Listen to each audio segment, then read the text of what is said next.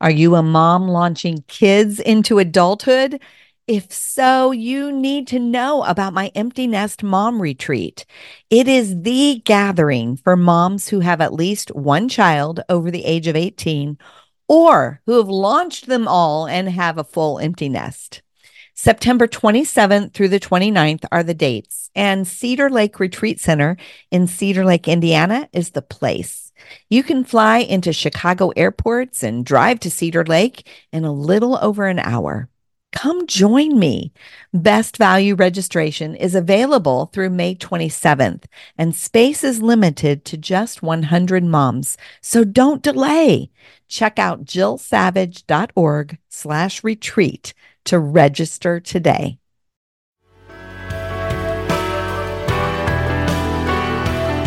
Me, it was getting up and going to work. You know what I mean? It was putting one foot in front of the other. It was being a dad to my kids, even when when the last thing in the world I wanted to do was give anything of myself. It was going to church on Sunday morning, even when I didn't want to be with anybody. You're listening to the No More Perfect podcast, where we talk about strengthening the relationships that mean the most to you. I'm Jill Savage, and I live in Normal, Illinois. I'm committed to talking honestly about the messy, less than perfect, but normal stuff of life. I'm so glad you've joined me. Well, hello, friends, and welcome back to the No More Perfect podcast. I am so grateful for those of you that are sharing episodes, rating, and reviewing the podcast because that helps other people find what they need as well. I'm so grateful for your partnership. Today's recommended resources are the No More Perfect Marriages book and the No More Perfect Marriages Home Edition seminar. So, our topic today on the podcast is marriage, and my husband Mark is joining me. And we are talking about how your past affects your marriage. And in our No More Perfect Marriages book and our No More Perfect Marriages Home Edition seminar, we talk about that as well. Because our past, our upbringing, our experiences as a child are carried into our marriages. And so if you've never read our No More Perfect Marriages book or you've never taken our No More Perfect Marriages seminar, make sure you check out the show notes so you can find a link to both of those resources. My guests today are Joe and Tara Buchanan. Joe and Tara are the voices behind the podcast known as Behind Our Smiles.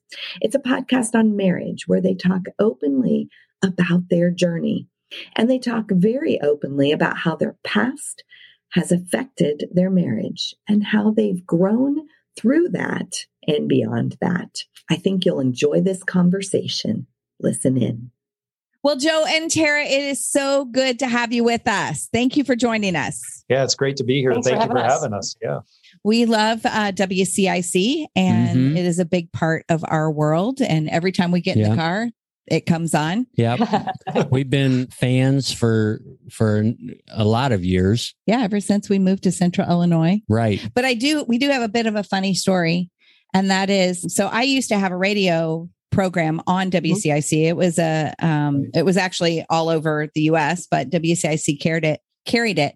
And actually, Mark is the one that has the radio on more than I do. Right. I rarely do because I'm like a girl that gets in the car and I want to drive somewhere with no noise.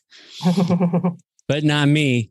Oh, he's got it going. You yeah, know? I got it going. But one day he said, Oh, Jill, that was really good. You know, you had a really good radio thing today. And I was like, Really? What was it? And, you know, and he told me, and he's like, Have you ever heard yourself?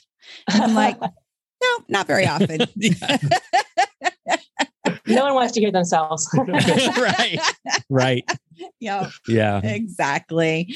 So today we are talking about all things marriage. And so a fun place to start is how did you guys meet?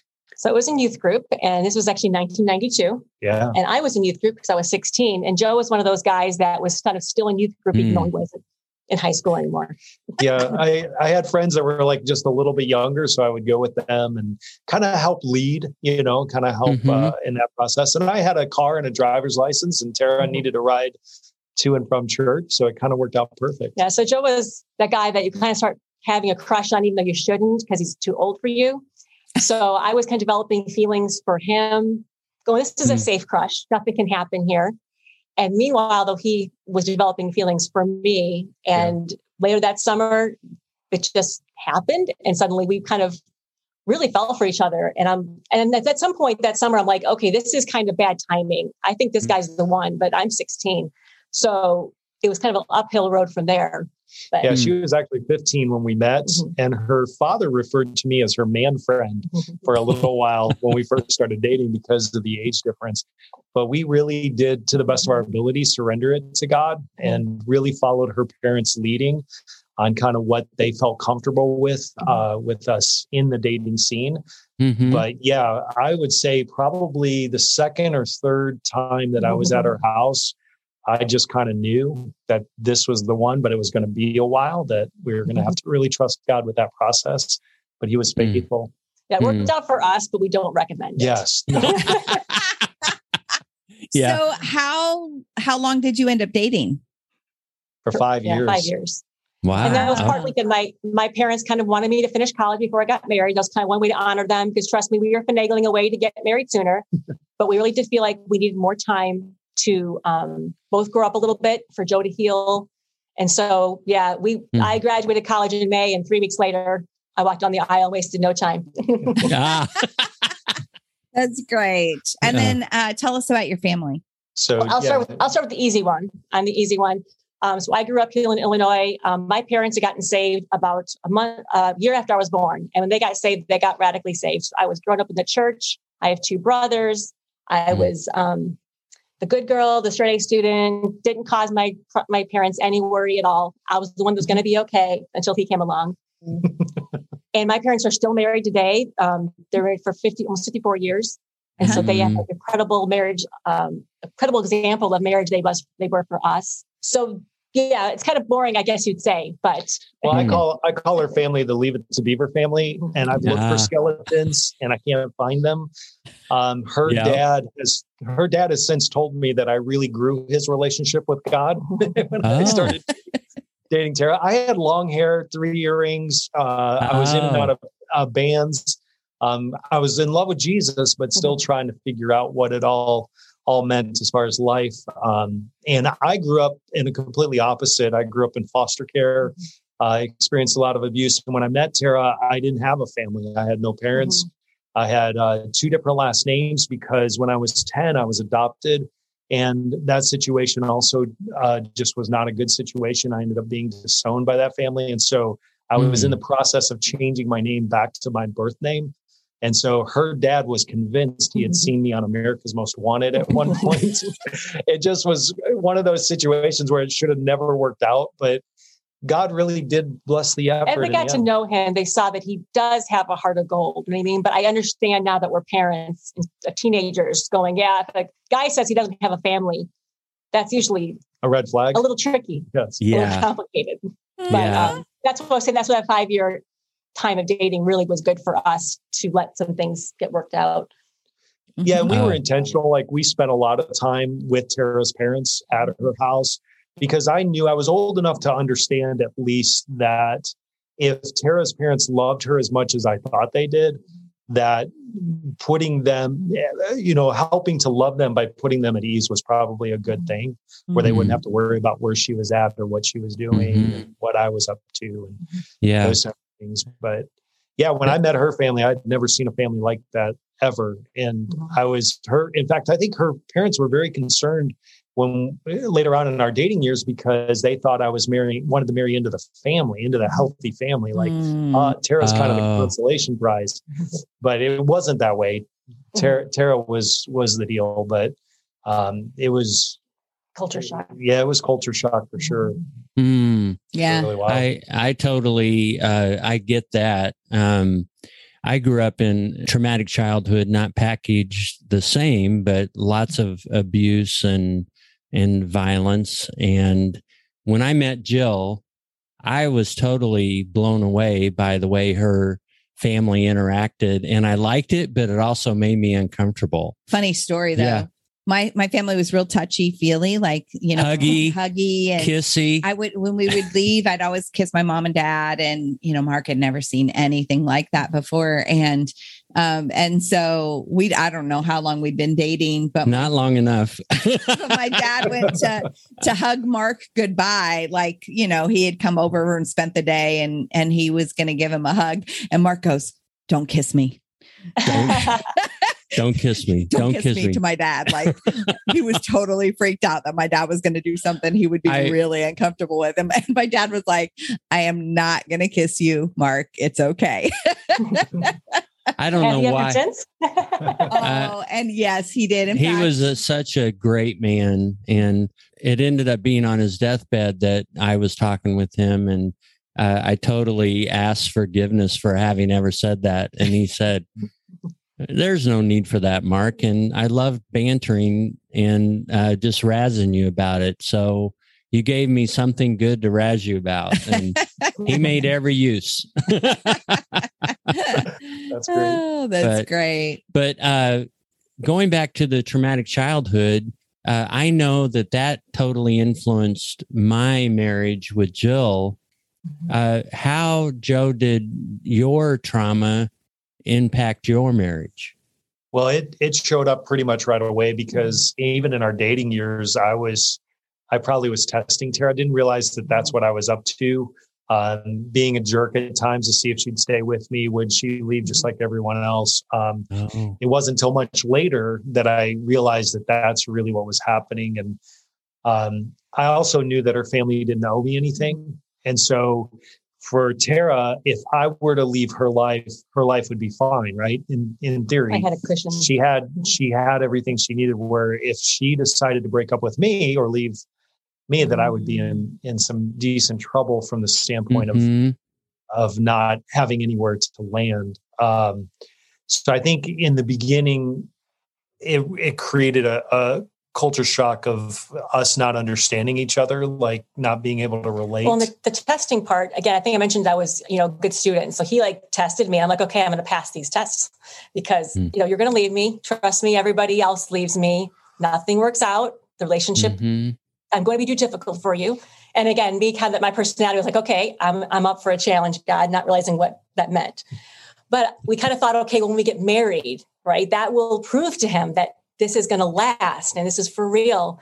And yet we get married and he's and he's still kind of almost worried, right? Going, but something can happen. So I think he didn't have that sense of we're going to be okay, even with the, with the marriage license. He felt like it could fall apart. Mhm. I think when when kids go through when the parents don't stay together or the parents aren't there, and, and I dealt with a lot of abandonment and neglect issues as well, and so I think even though there's a piece of paper that says this is forever, and and there was a, a an Commitment. element Yeah. because the commitment was Mhm. there, there was a, an element of um, my heart gave way a little bit in that process. Like she had more of my heart than she did Mhm. before but also I knew that if she decided to leave, she had all the support she needed to go. Mhm. And I I don't even know if I And probably enough evidence, maybe. Right. You know what I mean? Like I could talk someone into saying, you know, right. So Mhm. I I knew that I always I walked around like it was always felt like borrowed time. Like it was just a Oh, matter okay. of time. And yeah. this would this would eventually fall apart. So I think that that really affected us. It was probably really exhausting for Tara. well, again, he had the commitment. You know, we weren't like he wasn't ever threatening to leave. Like it was just kind of like I would kind of describe it now as like the six foot social distancing. Like let's just say 6 Mhm. feet away.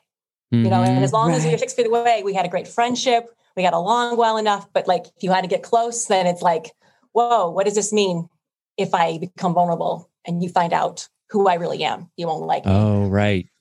Right. Yeah. Yeah. It was in the dating years and stuff it's a lot easier because you don't have to be as vulnerable right? You can Mhm. kind of put on a little bit of a front to some level or you can hide certain rooms in your house if you will. And i think after we got married and all the rooms were open that's when it really kind of got scary for me to understand that okay if she sees that room or you know if she if i let her in on what really happened to me in that season of my life or what these people really did or what happened here because also there's a part of um, this process where I was still blaming myself for the things that happened to me. Mm-hmm. And so I still thought it was my fault. And so, first of all, I mean, it was hard because I love Tara. I never wanted to hurt her ever. And so I found myself hurting her by not allowing her in, if that makes yes. sense, by stiff arming her to keep the distance on what I thought was safe for her and me and actually wasn't doing us any favors. No. Right. No. Right. And it, I mean, it's a form of protection, right? You were mm-hmm. protecting mm-hmm. your heart because you had been wounded so deeply in mm-hmm. your multiple times in right. your childhood and and even in commitment right because if you were mm-hmm. adopted at age 10 that's a commitment mm-hmm. and then that commitment ended up not working and not really being a commitment right so then we take those experiences and we attach them to our adult mm-hmm. relationships. Mm-hmm. The second part of that too was in that stiff arming too was the worry. And so that this is partly his personality. We talked about this quite a bit in our podcast, but his level of being careful to protect me and protect my well-being. Mm-hmm. Like yes. lock the doors. Is your purse by your side? Did you double check this? Is us and some of that stuff is really great. I mean, mm-hmm. here I'm not I'm a more careless with that kind of thing. So his reminders yeah. were good, but the emotional atmosphere was of anxiety, right? And yes, don't do that because again, something could happen to you, Tara. Like almost like just if I keep you in a room over here, right? Mm-hmm. You never leave the house, nothing will happen to you. And so we, that never happened, but that was the emotional right. feeling. Right. And so I think in me, I began to develop that little bit of okay, I don't want to worry him anymore. I don't want him to worry, but it's hard for someone else to take on someone else's worry. And um, and how that right. would manifest itself is she would be invited to go somewhere at night or to go on a, a, sketchier side of town or what I, you know, all those kinds of things that go through your head. And I would literally give her a hard time. I would literally mm. be like, why do you want to do that? Why would you do, you know, you need, and well, I don't feel mm. comfortable with that. Right. So, and a lot of times I would just go like, okay, but sometimes I'm like, I really wanted to do this thing and I don't want to disappoint my husband or cause trouble for him and have him worry about me. But I was hoping to do this thing. So I'd be know? like, I'll drive you. Just like, mm-hmm. that's not what I was wanting. Yeah. Um, yeah. And so I think it, it took us a while to kind of work through that. And He's under- chilled out a lot. yeah. Then. But to understand that I was, even in my protection of her, I was being way unfair, that I was pushing my anxiety and my fear on her Mm-hmm. And and the exact thing that I was trying to do is protect her. I was actually doing the opposite. I was actually hurting her. Well, back to that yeah. culture shock. For me, I I mean, I experienced hard things growing up, I suppose, but for me, things generally worked out. You know, even if my right. parents got in a fight, they worked it out. Something mm-hmm. bad happened at school, I did okay. Like there were problems that you overcame those problems. And so for him, he's saying, no, it doesn't work out. The fires do start. You do get broken into. Mm-hmm. Like for me, and mm-hmm. my vision was nothing ever happens. You lock your door, but no one would break in. And he's over mm-hmm. here going, no, they will break in. Trust me. Mm-hmm. And, you know, so it was really hard to understand his point of view there. I'm like, it'll be fine. vice versa, right? right. It'll be fine. It always works out. How in the world can you be so careless and nonchalant about this? People right. break in. Right. yeah. So th- that was a major learning curve for us. But oh yeah, my goodness. Yeah. yeah. yeah. We yeah. had to navigate some of that. I'm I'm more loosey goosey with that as well. And I've had to make some adjustment for Jill to feel secure, to feel secure, and for me to own my responsibilities. And so, anyway, I totally get it. So, how did this eventually change for you, Joe? What what was that journey of healing? What that look like? I appreciate that question. I, I number one, time um, relationship with Jesus, big, big part of that. I think mm-hmm. uh, there's a growth process that happens, and and some of the forgiveness, a huge part of my story. Um, God just really was relentless in His pursuit of of me, and why it was important to forgive. Um, I think the healing process also there there are layer after layer after layer, and I used to like to think that I could if if I got to this layer that I would be all done. the healing is done and and and then we're done Mhm. and i used to literally like i would go around and speak at events and, and different places and different things to share my testimony and it really wasn't hey look what god has done he's so amazing Because it was amazing. It wa- it yeah. was. I mean, it was amazing. the fact that I could could Right. hold a marriage together and could have a family in spite of all of that. But what was happening is underneath the surface, I was uh, denying the fact that there was still work to be done, if you will. Mhm. And and I really bought into this idea that if I wasn't completely healed, then it somehow diminished the power of God. And so I kind of wrestled with that. And eventually, what ended up happening is I had a, an digging opp- into your past. yeah, I had an opportunity uh, to dig into my past, and I really wanted to know some answers to some things that were were going on. And so I went back to some of the more uh, places where some of the more hard things happened, and it really I was very cocky in that season. Looking back, I like I was like I I was healed and everything ready to was start- done. I'm ready to just write the story Right. and like figure it all out. and I I'm big Yeah. enough and strong enough to go deal with this stuff and and it it wrecked me it Mm. it wrecked me to a point that in all the the abuse that I had sustained all those sleepless nights all those worry uh, it just all this was like more than all of that it, it was like that all got stirred back up and then a whole lot more. And Mm. what en- ended up happening it was about a 2 year journey really where I mean it was hard to get out of bed in the morning. It was hard to just work through that season. But what ended up there's a couple of things that happened. One is god kind of taught me in that season that i wouldn't have i wouldn't have a greater capacity to love the way that i wanted to and the way that he wanted me to unless i walk through the journey of the healing process Mm. so that had to happen. So the and I'm going to let Tara speak into what she saw as far as transformation in that season, but also I had to come to a place where I had to realize that I wasn't enough on my own, that I wasn't Mhm. strong enough, and that this eh, eh, we call it our we call it my house of cards because I built this beautiful house of cards, and from the outside it looks great, and look what God did, and this is an amazing thing, and in that season God allowed that house of cards to kind of come crashing down, and um, Mm. the greater capacity to love was a big part of that, but also this idea of wanting to grow deeper in my relationship with God, it had kind of stalled out as well. And so mm-hmm. through that process, I was able to understand, like, I remember being on the radio because I've been doing radio for a long time. And mm-hmm. I remember for like the very first time, people were actually, I was actually relatable because what had Mm. happened was up to that point, I was telling someone else's story. I was telling my story, but it was like it was someone else's.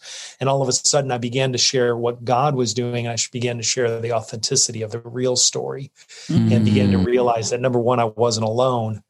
Uh, there's a lot more people hurting than we we tend to think that we're we're in it by ourselves. Right. Uh, and then I wanted to love people, but didn't know how. And so God kind of worked through that season to show me. Well, in the context for that, it's just about eight years in. And so if we have two little kids at this point too.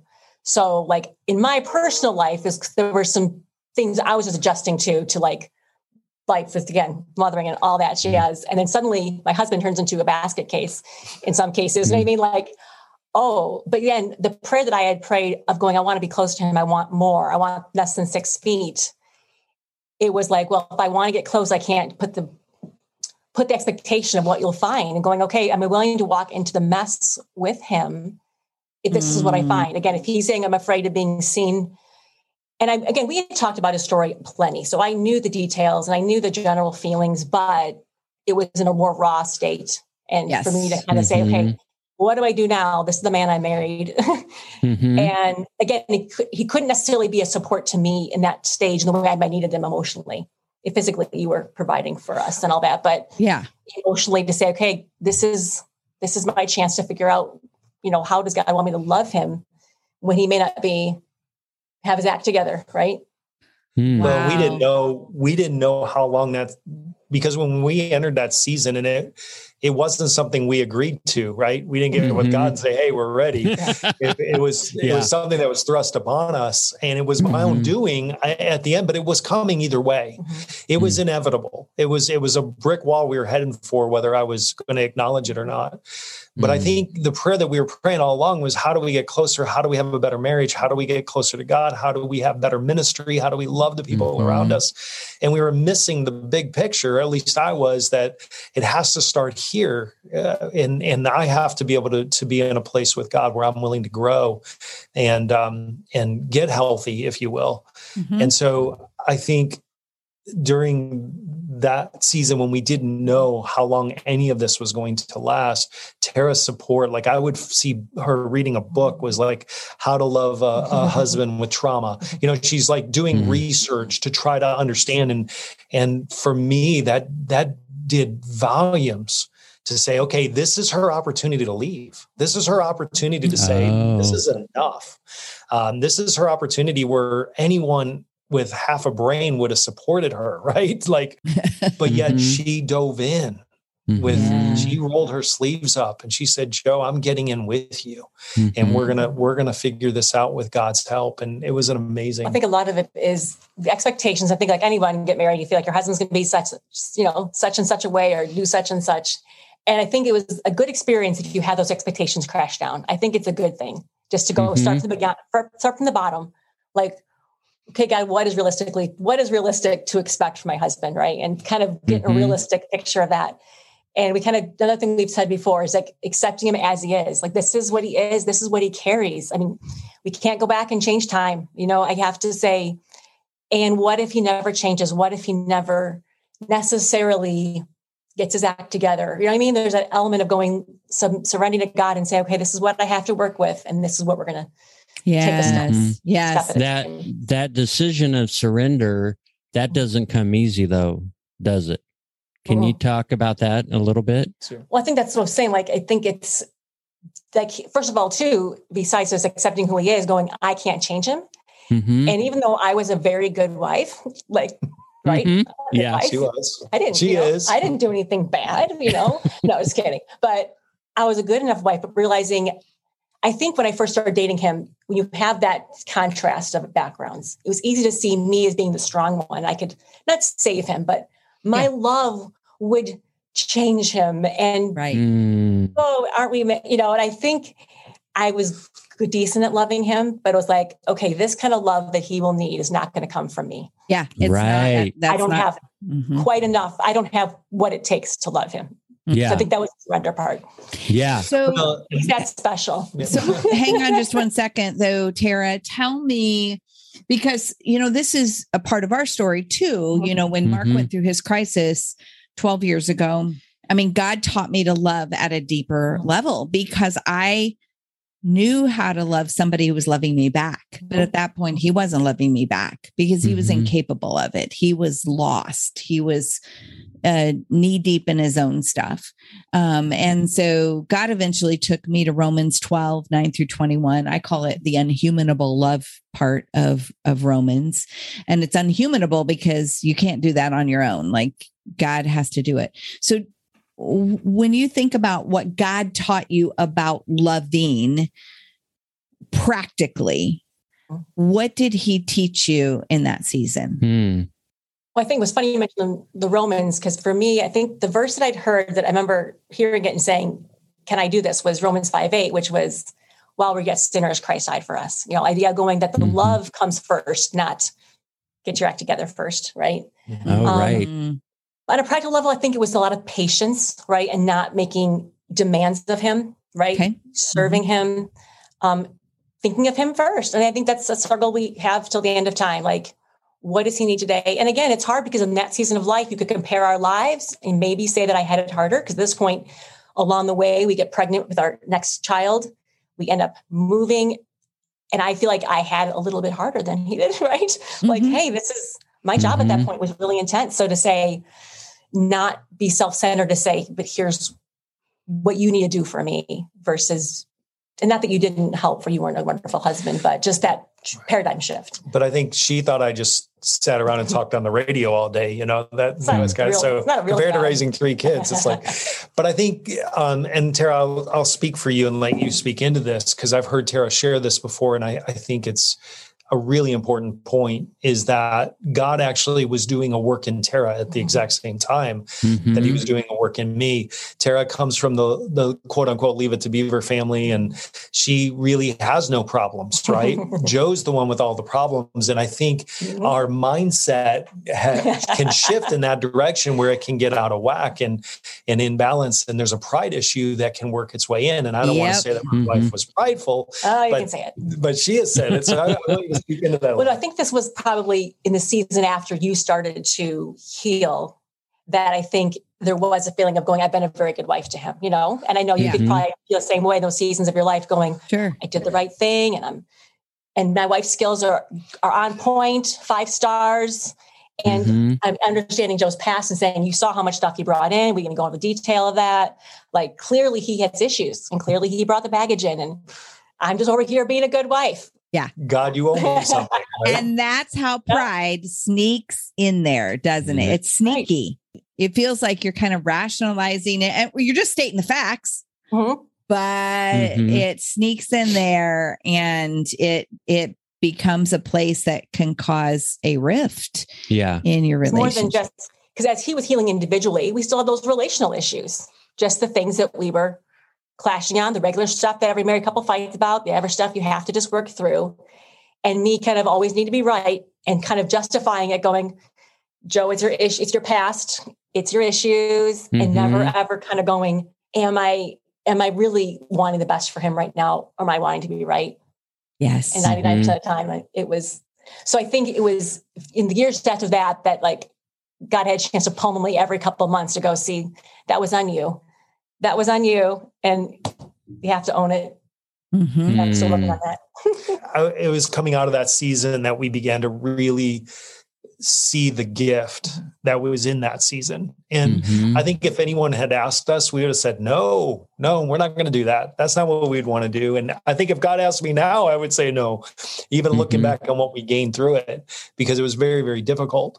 But it was so worth it because as we came out of that season, we began to experience a closeness that we didn't even know existed, not only with a Mm. relationship with each other, but a relationship with God. And we began to see God start to move in ways that we couldn't even know how to dream right? We didn't know how even how to dream. I mean i think for me a successful marriage was we could say cordially a couple of words to each other and maybe have a place to live and raise a couple of kids to what you grew up right. seeing you know the That- bar pretty that's that's kind of where i was like that i thought that could be. And and to understand that god's like i got something much bigger in in store if you'll just trust me Mm. Yeah. so I I do even though it's a lot of work on my end, Tara did a lot of work on her end to help me through that season, but also to say, okay, God, what is what do I need to do? What do I need to do? And we Yeah. began to ask Yeah. the question. We drew a circle around ourselves and then worked on everybody in that circle. But one of the things Hmm. that we we realized looking back at that season that we had to work through was the idea of when is it your past and when are you just being a jerk? You know, because I had this Right. feeling like he gets a pass. You know, he overreacts. He's got Ah. a reason. It's the trauma. It's the this, and I overreact and freak out. Well, I'm just a jerk. so one day I'm like, "Are you ever just a jerk? All right, are you Mm. ever just a jerk?" And he was able to like say yes. Yes. Yeah, I, sometimes he's just a jerk Yeah. with no asterisk next to it. I'm like, it took you this long to figure that out. But I think we got in that habit of feeling like, you know what, we're both capable of sinning. We, we don't have Right. a monopoly on holiness, Yeah. past or no Yeah. past. Yeah. Yeah. Oh, Totally. that's so true. Yeah. So, Joe, talk a little bit about you said I was doing the work. I was doing the work. I was doing the work. Mm. What did that work look like? Were you in counseling? Were you um, in a Bible study? Were you? I mean, I know you were doing a lot of uh, kind of going through your memories and and all of that. But what what did that work look like? That's a really good question. And we probably should have been in counseling. Mhm, we should and have been. honestly, it's like we said earlier with dating, we wouldn't recommend it to anybody. We would now recommend anybody go through this without counseling. Uh, part of my past story is that um, my adoptive mom had a psychology degree. And so there was Oh. some abusive counseling involved in my my story. And so to thought about counseling would really Felt dangerous. it felt very very dangerous Mhm. especially with Mhm. how where we were and so we we elected not to go that route but i did have a couple of accountability partners uh, a couple of friends like that and then tara also we just we really leaned in each other we Mhm. leaned into the word we really Mhm. got into spending time with God that looked different all the time from worship to reading to just saying, God, what the heck? What are we doing here? Help us. We Right. need- We need your help with the very next step. And coming to the the idea that it was the end of us, that we I, I cannot be the husband that I want to be on my own. I can't do it. I I am Mhm. not, I just don't have that capability. And so, God, I need you. I cannot be the father I want to be. So I need you. So there's a lot of reading, a lot of reading together, a lot of um, really trusted source, you know, resources of that we trusted. Um, I think I think that doing the work maybe is not settling for the easy answers. that Right. too. The easy answer is Mhm. it's my past, right? The hard answer is wait a minute, what's going on? What's really going on? And that patience. Right. And again, it's not easy when you're digging into those things of when you say and when I say and but you, but I, but I wonder, I worry, I fear. I, you know, I all those feeling words that take a while. So I think we Mhm. didn't shy from long, long conversations when we felt that tension, saying, Mhm. what's the tension here? Like where where's the rub? Why can't we get through this? And just being patient to have those long conversations. Yeah, and we pulled Yeah. back layers that we there were answers I knew I knew that I didn't know. This is what I thought it Mm. was. I knew that I knew that it was this, and it wasn't that. And it's also, you know, I, and for everybody, it's a little bit different. For me, it was getting up and going to work.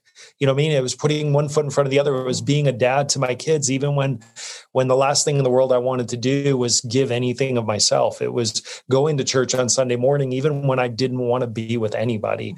It was Mm. uh, trusting God with that process of saying, okay, one of the things that I learned greatly through that season was I don't have to have, and I'm going to say it like this this is not how eloquently I had it figured out, but I'm not, I don't have to worry about the next 10 steps.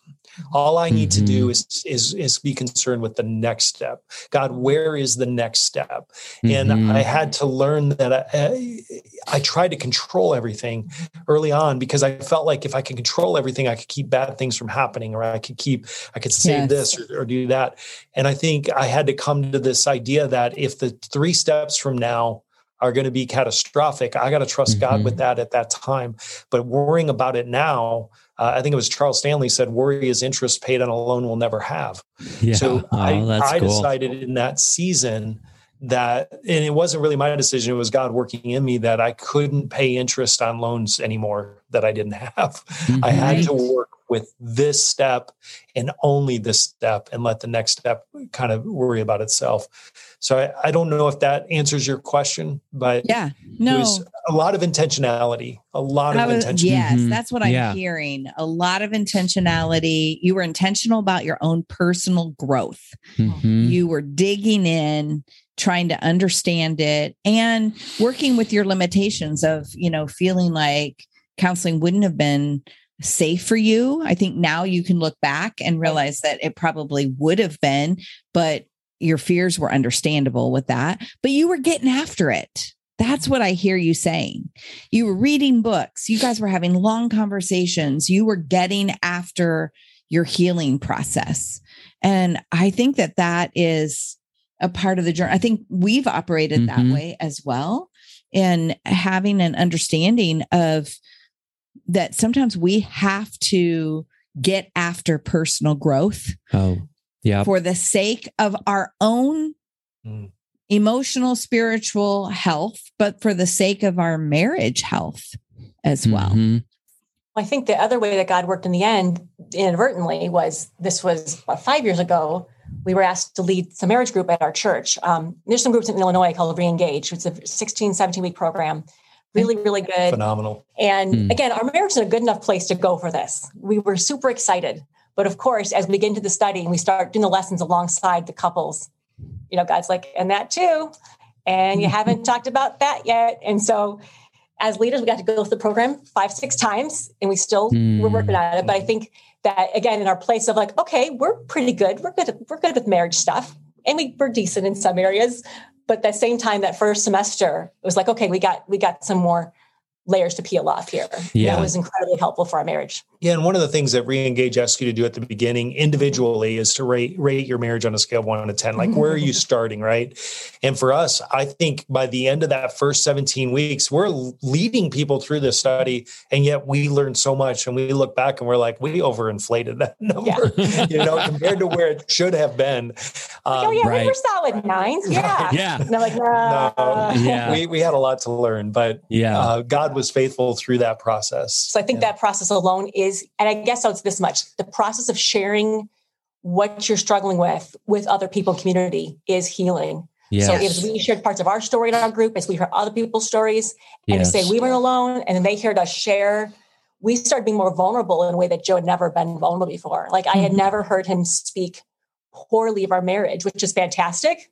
But at the same time, well, not poorly not publicly in a in a nonchalant way. Like it's hard, right? But talking mm-hmm. in a in a group setting where you're supposed to. But I think I had to pick Tara off the floor that first because time. again, he was just almost like that whole of keep it all shiny on the outside, and for us right. to find a space to say, hey, we're going to share some more personal, you know, personal things in these groups. It was very healing for us as well. Yeah, yeah. yeah. So I, yeah. I definitely promote community. Uh. I love that. Yeah. I find that uh, the more that Jill and I invest in marriages, the stronger it makes us. Mm-hmm. It's just really pretty fascinating, but it's uh, us just continually being reminded of it takes work and you need to stay after it.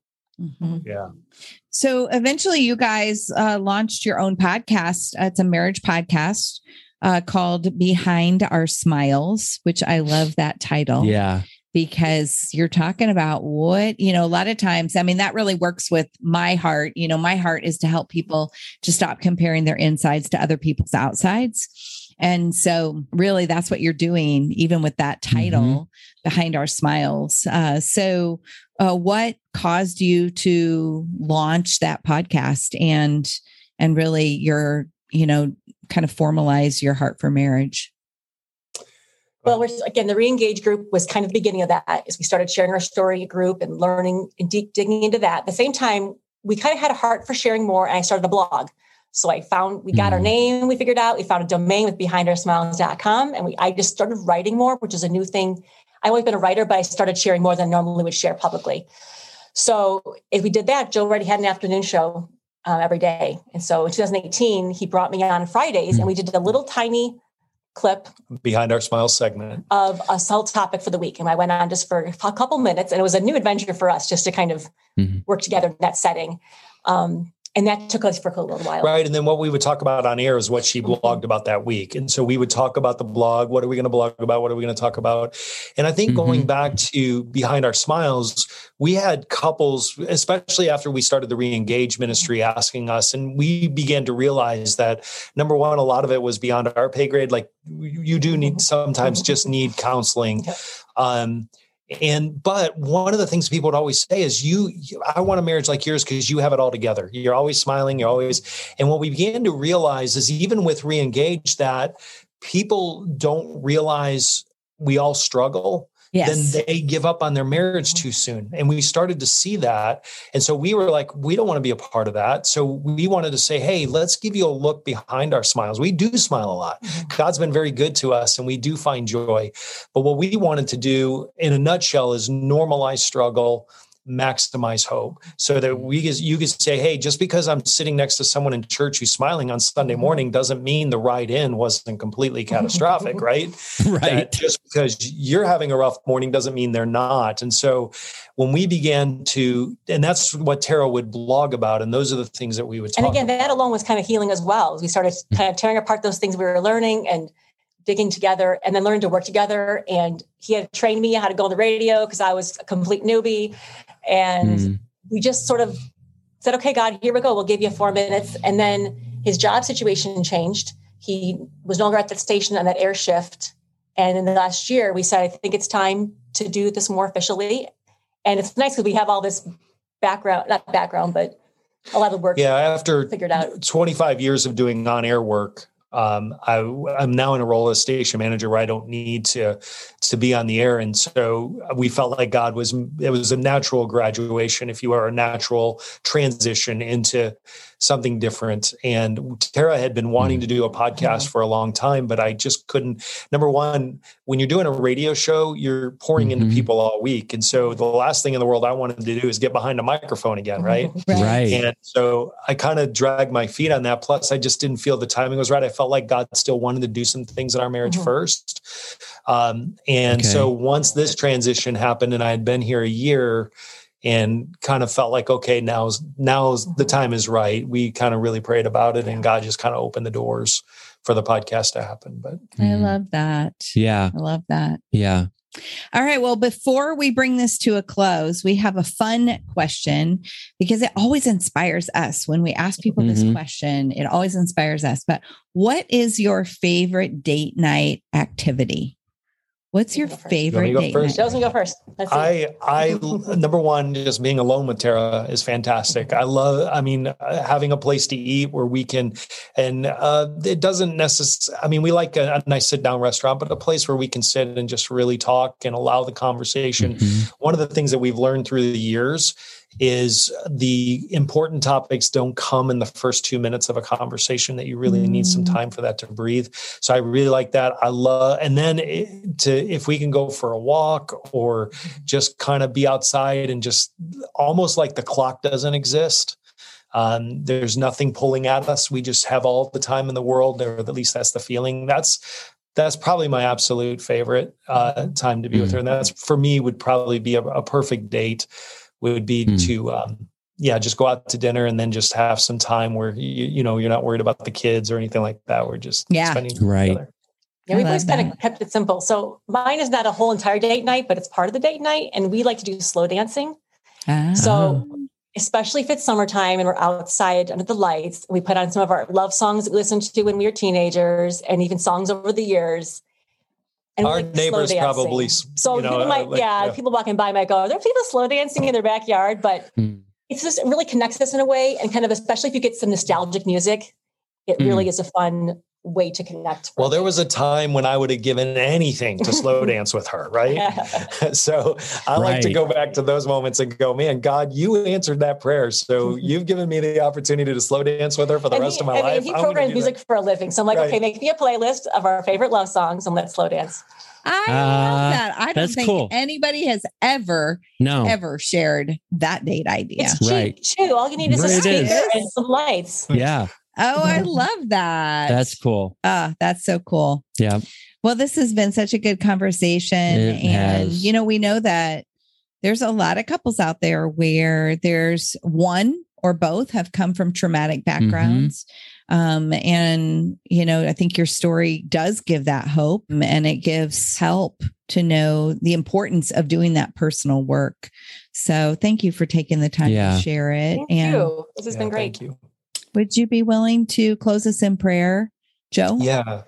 And I, hmm. I really do believe that we we don't get to adulthood without some scrapes along the way. So mm-hmm. we're all mm-hmm. dealing with something, and yep. we all have stuff that we're bringing in. And so, yeah, thank you again. This this was an mm-hmm. absolute honor. But Father, I just thank you so much for the work that you're mm-hmm. doing through Mark and Jill and their ministry mm-hmm. and um, the lives that are being impacted, the lives that will be impacted as a result. And God, there may be someone listening right now that is at a whatever stage of the conversation we were discussing and, and just leaning on you. I ask that you meet them right where they are.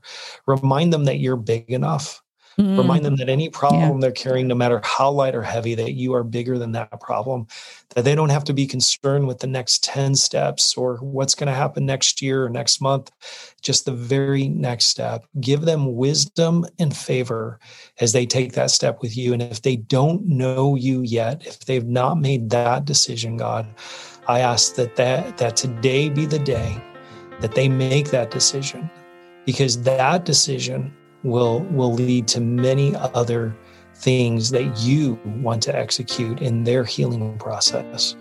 Yeah. So, God, we surrender all of this to you. We love you so much, and we give you this day in your precious name. Amen. Amen. Amen. Thanks for joining me today on the No More Perfect podcast. If you haven't already, make sure you subscribe and follow so you don't miss any future conversations. You can find the show notes and links to anything we talked about over on jillsavage.org slash podcast. I hang out on Facebook and Instagram and would love to connect with you there. You can find me under the name jillsavage.author. One more thing. We have three free ebooks that we'd love to give you. You can find them at jillsavage.org slash free. See you next week where we'll have another conversation about the real stuff of life and relationships.